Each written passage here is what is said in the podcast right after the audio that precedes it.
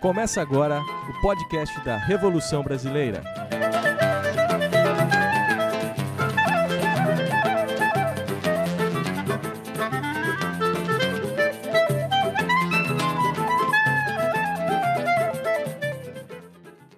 Olá, nós estamos aqui iniciando mais um podcast da Revolução Brasileira. Eu sou Angélica Lovato, estamos aqui em São Paulo, capital, e eu vou entrevistar o professor Lindberg Campos Filho. Berg, pode ser assim? Podemos te chamar de Berg, para poder aqui na entrevista a gente também conversar mais tranquilamente contigo. Eu vou então apresentar você para esse falarmos um pouco desse seu curso do Ciclo Nacional de Formação pela Revolução Brasileira, a quinta etapa, que vai acontecer dia 19 de outubro aqui em São Paulo, capital. E você está responsável por trazer uma discussão sobre arte, cultura e revolução. Dois pontos. Agitação, propaganda e organização. Conta um pouco então aqui pra gente, Berg, um pouco da tua trajetória, que curso você faz, em que universidade você tá, por que, que você pensou em apresentar para a Revolução Brasileira, né, esse tema para o nosso ciclo nacional, né, e esse projeto que vai estar tá sendo realizado pela primeira vez aqui em São Paulo.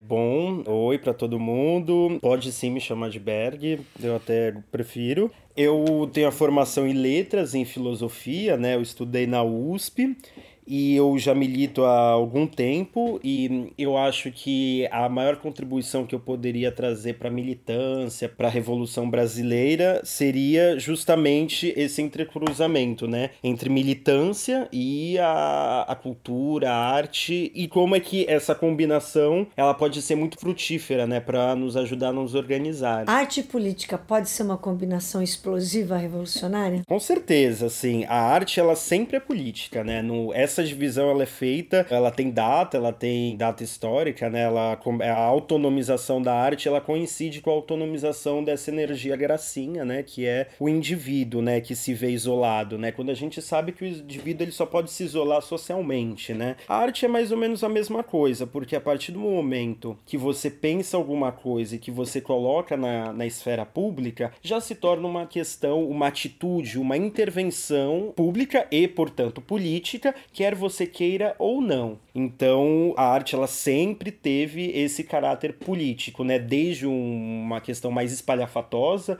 seja na antiguidade, que certas peças eram encenadas para discutir certos assuntos e não outros, ou um, o próprio romance, né, para fazer uma unidade nacional nos países, ou os jornais, né, para fazer essa ideia de enquanto isso, para fazer uma unidade nacional nos estados-nações que iam se formando no século XVIII. Então, a arte, a cultura, ela sempre tem uma, um caráter, uma dimensão política. E diz pra gente aqui, Berg, qual é o núcleo central que você vai abordar nesse curso? Qual é a tua hipótese de trabalho? O que que, ao falar de agitação e propaganda, isso coincide, isso ajuda, isso alimenta, incorpora uma estratégia para a Revolução Brasileira? Então, não tem como partir de outro lugar senão do Lenin, né, do, do que fazer do Lenin, onde ele traz exatamente esse momento, é primeiramente para arrumar melhor, deixar a coisa mais, mais simples, a agitação e a propaganda, elas se fundem no processo da Guerra Civil. Então isso daí é uma questão histórica que não dá nem para começar a entender o que é agitação e propaganda, o agite próprio, que é quando essas duas coisas se encontram dialeticamente. É, grosso modo, normalmente, desde do, do Lenin até antes, né, que ele está justamente debatendo essas concepções, a agitação basicamente ela é uma mensagem mais simplificada para muitas pessoas e a propaganda uma mensagem mais complexa para uh, poucas pessoas. Então, isso teoricamente, mas na prática revolucionária, na prática de organização da militância, de organização da vanguarda que iria organizar a revolução, essas duas coisas se encontram. Se encontram por uma razão muito simples, porque tanto artistas quanto militantes naquele momento histórico perceberam que o programa político ele tinha que ganhar qualidade estética para alcançar mais gente e a estética precisava ganhar qualidade política. Então, esse casamento ele ocorre no momento de mobilização mesmo e que é do maior interesse para quem está interessado em, como Lenin estava, em fazer uma revolução, né? E nós agora que estamos muito interessados também em entender os caminhos complexos, evidentemente, mas como descobri aqui a estratégia e tática da Revolução Brasileira, me diz uma coisa, você vai trabalhar nesse mini curso com essa hipótese central, que está muito importante, muito interessante para quem for assistir, que a gente convida vivamente né, o ouvinte desse programa a vir para São Paulo capital e assistir teu curso no dia 19 de outubro. Eu queria saber como você vai trabalhar. Você vai usar recursos audiovisuais, você vai pegar certas questões estéticas, vai demonstrar. Fala um pouco para a gente aqui como é que vai ser o seu trabalho para realizar essa hipótese.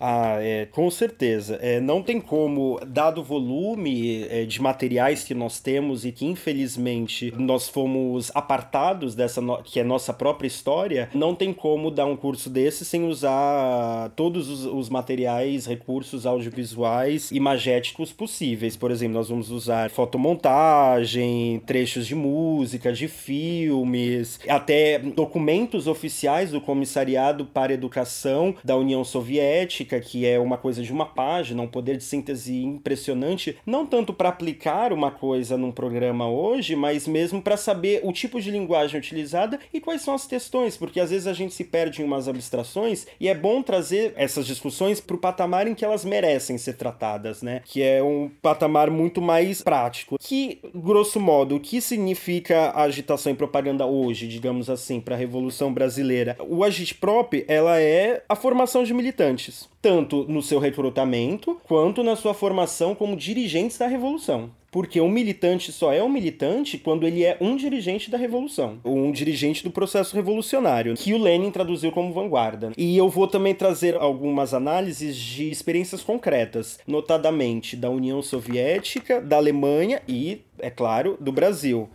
É aí que eu queria entrar com uma questão para você. Nós estamos num momento de uma guerra de classes no Brasil. A luta de classes acirrada. Nós estamos todos na mesma vala comum, enterrados do governo Bolsonaro por uma esquerda que foi incompetente para projetar um programa econômico alternativo, alguma coisa que saísse do mero âmbito eleitoral, que propusesse uma primeira transição ao socialismo, mesmo que utilizando de recursos inicialmente de propostas mais de uma reforma social e das próprias eleições, evidentemente, aproveitar esse momento. Como seria para você, dentro do curso, na sua interação com o público, na demonstração desses exemplos, desses recursos audiovisuais, como você diferenciaria nesse momento dessa guerra de classes, como que a luta de classes entra na agitação e propaganda? Né? Quer dizer, é uma pergunta, eu sei, ampla que eu estou fazendo, mas como o objetivo que você acabou de colocar na sua hipótese central, né? é interagir com o público nesse sentido também. Nós vamos ter ali militantes da Revolução Brasileira, simpatizantes, gente que vai vir de fora para te assistir, que vão ter ouvido esse podcast. A gente tem tido uma expressão nacional na RB, né, de todos os estados, a nossa comunicação da RB divulgando o curso em nível nacional. A gente sabe que vai vir toda uma militância do Rio de Janeiro para assistir, vai vir um pessoal do Sul. Então, como que você pensa que pode articular o drama da luta de classes que a gente vive com esse conteúdo que você vai trazer tão importante de resgate histórico da agitação e propaganda? Eu começaria respondendo a sua pergunta do seguinte modo. Eu acho que um dos, uma das grandes coisas que aflige muitos militantes é justamente que na esquerda que se forma em oposição à esquerda que existia no pós-64, apesar dos seus limites, dos seus erros, dos seus acertos,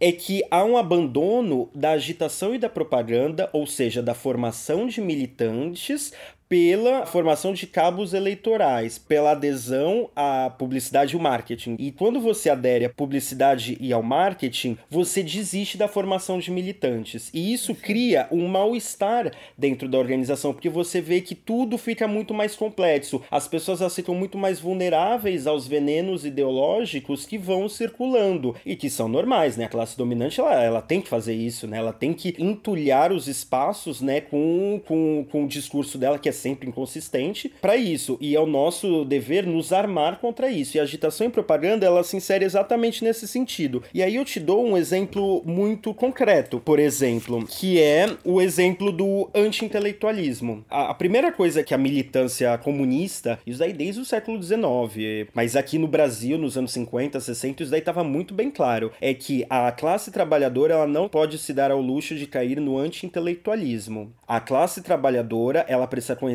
o mundo para mudá-lo. Então, ela não pode se contentar com o mundo tal como ele está posto. E para não se contentar com o mundo tal como ele está posto, ela tem que conhecê-lo para mudá-lo. E aí, o exemplo mais evidente, já para a gente se aproximar dos exemplos concretos que eu gostaria de colocar, é, que são tantos exemplos que eu vou pegar um agora que veio que eu acho que é um dos mais impressionantes. Que existe um diretor muito importante nas artes cênicas, se chama Meyerhold. Ele criou uma coisa chamada biomecânica. A biomecânica nada mais é do que não durante a revolução isso, né? A gente também tem que separar as experiências que acontecem numa sociedade que já teve revolução e uma sociedade que ainda não teve revolução. Por isso que a gente vai pegar a União Soviética, a Alemanha e o Brasil. Por isso que o Meyerhold, ele já estava numa sociedade que já tinha ocorrido a revolução. Então, ele percebeu que os gestos, toda a experimentação técnica formal que ele fazia no teatro e no cinema, ele preparou grandes cineastas soviéticos, é, notadamente o Eisenstein. Ele percebeu que não adiantava mais só fazer os gestos em si e para si, os gestos simplesmente para fazer uma apresentação. Ele precisava desenvolver gestos que também servissem para a defesa da revolução. No sentido não de defesa, simplesmente a, a revolução é boa, nós temos que fazer. Não, fazer com que os gestos que são usados em cena para não machucar uma bailarina ou um ator sejam também os mesmos gestos utilizados numa fábrica para o trabalhador fazer momento, movimentos repetitivos e não se machucar. Então, agitação e propaganda unida nos dois dois, ela é isso. Isso é um exemplo muito bem claro. Você vai trabalhar isso. E o Brasil também. No Brasil, aí já é um exemplo de uma sociedade que não teve revolução. Mas antes até de falar de Brasil, já para fazer o link entre uma sociedade que teve revolução e uma que ainda não teve, como é o nosso caso aqui, uma revolução proletária, uh, vamos pegar o exemplo da Alemanha, o Brecht, por exemplo. O Brecht, o que, que ele coloca pra gente? Qual é a contribuição que eu acho que nós podemos absorver dele? É desfazer uma separação que a sociedade burguesa fez separar conhecimento de prazer, de satisfação. Você vai pegar as peças do Brecht e todas você vai aprender alguma coisa. Ele vai dividir a plateia porque ele vai trazer as grandes discussões e vai fazer com que seja uma coisa prazerosa aprender. Isso daí é uma coisa que não tem preço para qualquer movimento que se quer revolucionário. Ótimo. Então, já nesses dois exemplos que você colocou, né, históricos de outros dois países para chegar ao Brasil, eu tenho uma curiosidade e ao mesmo tempo uma pergunta. Você vai tratar do Glauber Rocha e também vai trazer para a gente um pouco da experiência do Boal, independentemente de qual é essa contribuição. Você acha que problematizar isso vai ser bom para o curso? Você planejou isso para a gente? Com certeza, novamente, são tantos uh, exemplos que nós temos, infelizmente, são completamente desconhecidos, né? Que eu acho que cada curso desse ciclo eu vou trabalhar com experiências distintas. Tá. Nesse primeiro de São Paulo, com certeza eh, não teria como não partir, né? Do Glauber Rocha e do, do Boal, né? Primeiramente do Boal. O Boal, ele é muito importante porque existiram outros dramaturgos, como o Dias Gomes, o Vianinha, que também produziram viram coisas muito interessantes. Porém, a diferença do Boal é que ele estava muito consciente do que ele estava fazendo. Nós dizemos que quando a sociedade entra em crise, quando as contradições da sociedade ela entra em crise, as formas de como passar determinados conteúdos nas artes, na comunicação, na cultura de maneira geral, elas começam a ter falhas técnicas. Começa, por exemplo, elas não ficam muito verossímeis, as pessoas deixam de entender. Então o Boal, ele teve que procurar devido devido à crise brasileira, devido ao avanço do movimento da luta de classes brasileira, procurar novas formas de como se fazer teatro. Não dava mais no final da década de 50, quando surge o Arena, e nos anos 60, você fazer teatro com um palco italiano. O Boal, ele pega, o que, que ele vai pegar? Ele tem a obra dele lá, o Teatro do Oprimido, onde ele vai contar a história do teatro e mostrar como na história do teatro a modificação das formas como o teatro é feita depende da luta de classes. O exemplo mais conhecido é que o teatro ele nasce, né, na sua expressão ocidental, na Grécia antiga, com as canções, os cantos ditirâmbicos, né, que eram pessoas na rua muito espontâneas cantando e declamando poemas e tal, e que em determinado ponto, né, simplificando, né, a classe dominante decidiu que não estariam as pessoas na rua, mas umas estariam na plateia, outras no palco. E só um parênteses, qualquer semelhança com o que aconteceu com o carnaval na história do Brasil pro sambódromo hum. não é mera coincidência. Porque depois você tem uma nova separação que o próprio Boal traz, que é dentro do palco você separa quem é protagonista e quem é o coro, que são os cidadãos, né, que ou o povo e tal. É, isso varia também. O Boal diz: "Nós estamos num momento no Brasil em que nós temos que subverter isso. Nós temos que desfazer essas essas separações que foram feitas para que os trabalhadores se reconheçam como produtores, se reconheçam não como apenas consumidores, mas também como produtores, subvertendo essa, essa hierarquia entre espectadores e quem está na cena, né, os atores, né, os produtores de cultura. E o Glauber Rocha? Dá uma palhinha pra gente do que você vai falar dele no curso. Então, é um pouco difícil, né, de falar de um filme sem mostrar uma sequência, né? Mas destacaria dois, uh, dois aspectos. Eu acho que, que é uma coisa que podem ser retomadas, não exatamente da mesma forma. De novo, é a questão da aposta no intelectualismo, numa montagem que não subestime o seu público, porque o Glauber ele não tinha nenhuma ilusão em relação a quem assistiria os filmes dele. Então, ele estava preparando uma espécie de vanguarda militante. Os personagens deles são isso. São sempre sempre o. No Deus e o Diabo, são os dois filmes que eu vou usar, né? São os dois filmes principais. O Deus e o Diabo na Terra do Sol e o Terra em Transe. É a questão do militante, a formação do militante. Então, é a questão do intelectualismo, a necessidade de não se desgarrar das questões nacionais, nas suas mais variadas expressões. Lembramos que no final do, do Deus e o Diabo na Terra do Sol, ele consegue fazer uma coisa que é muito impressionante. Ele consegue fazer uma forma uh, de repente, de cordel, e colocar no no mesmo patamar que a Baquianas Brasileiras número 5 do Vila Lobos. E disso produzir junto com o mito, e não submergindo tudo ao mito, mas colocando o mito também do sertão e o mar a serviço do chamado à revolução. O sertão vai virar mar, o mar vai virar sertão. Isso é um chamado à revolução. É um chamado a desmontar o mundo, a transformar o mundo. O mundo ele precisa ser transformado, né? Outra passagem conhecida é o começo do Terra em Trânsito, que ele faz uma câmera aérea aérea, ela parte do mar, onde terminou o Deus e o Diabo, que é o filme anterior, chegando a um país tropical, aparentemente vazio, esperando o olhar colonizador ser ocupado. Não tem ninguém, só que aí o que ele faz? Ele coloca nessa imagem o batuque afro para mostrar que não, tem gente aqui, tem um povo, tem uma história e é um prólogo, né, pro filme. Então, a gente não vai simplesmente falar do, do, dos filmes, mas mostrar um arsenal técnico de como entender. Porque esses artistas, e isso daí tem que ficar muito bem claro, eles não entendiam a produção de uma obra de arte com um gênio individual, mas um sistema de relações em que você faz uma obra, você é o diretor, e no, no cinema isso daí fica muito bem claro, porque ninguém faz um filme sozinho, e todas as pessoas que vão participar da recepção, que são professores, estudantes, escritores, militantes. Então, a própria recepção, ela não vai ser só o indivíduo sozinho que você vai falar, ah, mas ninguém vai entender isso. Óbvio que o indivíduo sozinho não vai entender nada. Não é só o filme que ele não vai entender. Não vai entender nada, ele precisa estar em relação. Berg, então, para a gente tentar encaminhando para o final, você vai ser a quinta etapa de um ciclo nacional que começou aqui em São Paulo. A, a etapa de São Paulo foi fevereiro desse ano, março, abril e maio onde nós trabalhamos a economia política da crise brasileira, nós trabalhamos a América Latina e a Revolução Brasileira, trabalhamos a crise do sindicalismo e organização dos trabalhadores e também uma crítica ao irracionalismo contemporâneo, à pós-modernidade e tudo que ela permeia no mundo contemporâneo. Então a pergunta que eu te faço agora é, dentro do teu curso, como você vai atacar a questão desta grande ilusão pós-moderna que a sociedade brasileira apresenta e que permeia tanto a arte racionalista. Quer dizer, tudo aquilo que você está dizendo me parece é a maneira como nós num projeto estético, num projeto literário, num projeto cinematográfico, num projeto teatral da Revolução Brasileira, temos que atacar o irracionalismo contemporâneo. Como que você, com esse tema, atacaria essa questão que é tão importante para a Revolução?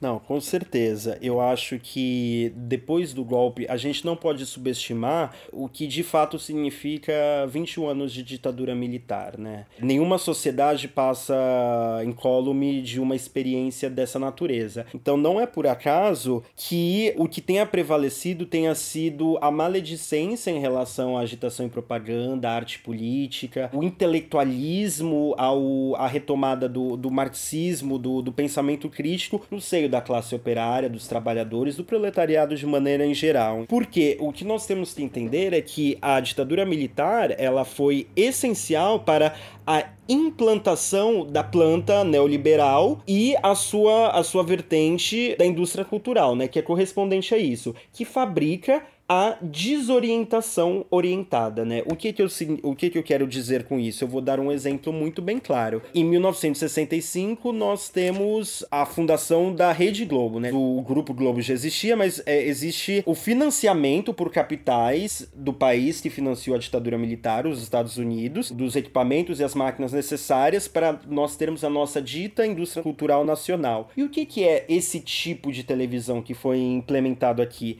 É o fluxo televisivo televisivo. O fluxo televisivo, que são imagens velozes, efêmeras, sem nenhum contexto e totalmente esvaziadas de história ou de qualquer uh, profundidade. O exemplo mais evidente é você pega um jornal como o Jornal Nacional, em que eles colocam a anexação da, da Crimeia pela Rússia e os gols do Piraporinha do Sul um do lado do outro, como se eles fossem equivalentes. E ao fazer essa montagem, que é cientificamente preparada, você anula o conteúdo. Você lobotomiza as pessoas, literalmente. Alguns dos nossos ouvintes devem ter visto o filme Laranja Mecânica, um filme muito conhecido do Kubrick. Não por acaso, o processo que o Alex ele sofre é um processo televisivo. Ele vai vendo várias imagens do nazismo, de estupro, de não sei o quê, e que ali o, o Kubrick ele já conseguia ver exatamente isso. O que que acontece com esse fluxo da televisão e que não tá só na televisão, esse que é o pior de tudo. Ele está na novela, ele está está na tese de doutorado, das citações, de tudo.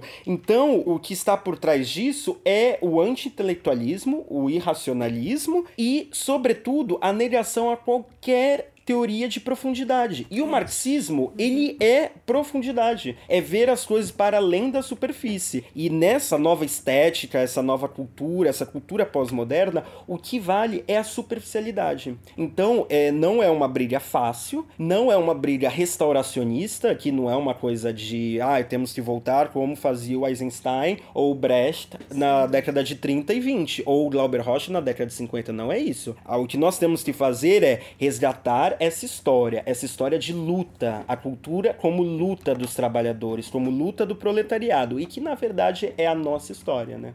Perfeito, muito bom, Berg. Acho que a gente conseguiu aqui no programa de hoje, nesse podcast da Revolução Brasileira, chamar a atenção do nosso ouvinte, daquele que vai tentar entender o que, que a gente está fazendo nessa quinta etapa do ciclo nacional. Na nossa capa aqui do nosso podcast, você vai ver o endereço desse curso do dia 19 de outubro, que é no Sindicef. Você vai poder conferir o endereço e o horário, que é das 14 às 19, com bastante tempo, né, Berg? Eu queria que você finalizasse dizendo dizendo um pouco para a gente assim: faz uma chamada aqui para o nosso público para assistir. Nós estamos reforçando aqui em São Paulo essa chamada. Gente do país inteiro vai estar tá querendo vir, gente do interior, de toda a organização da própria Revolução Brasileira e daquilo que são hoje os seus núcleos, seus simpatizantes, e gente que vai querer vir, né, conhecer qual é a proposta da Revolução Brasileira nesse plano mais estético, nesse plano da arte, na discussão política, porque a discussão arte e política não é fácil na Revolução, não é fácil na história da esquerda. Então finaliza finaliza aqui para a gente, dando essa chamada para o nosso público. Então, é, Angélica, obrigado pelo espaço, pela conversa, as perguntas muito generosas. E eu terminaria, assim, fazendo um convite para esse curso, resgatando um pouco do que eu vejo como um elo que liga todas essas experiências, toda essa tradição, que é manter a pauta da revolução por mais longínqua, por mais difícil que ela possa parecer, a revolução tem que ser pautada. Porque se você não pauta a revolução, você só consegue ver a degradação. Que você já parte de um nível muito baixo sempre. Então, pautar a revolução não é uma questão dogmática, não é uma questão simplesmente de dogma, mas é uma questão de que é objetiva. Se você não parte da perspectiva da revolução, o seu horizonte fica muito rebaixado. Obrigada, então, Berg. Nós vamos então solicitar a todos que quiserem estar no curso que preencham a ficha de inscrição que vai estar no endereço da capa desse podcast para garantir sua vaga. Vagas limitadas, curso gratuito. Faça sua inscrição 19 de outubro. Obrigada, Berg. Um grande beijo.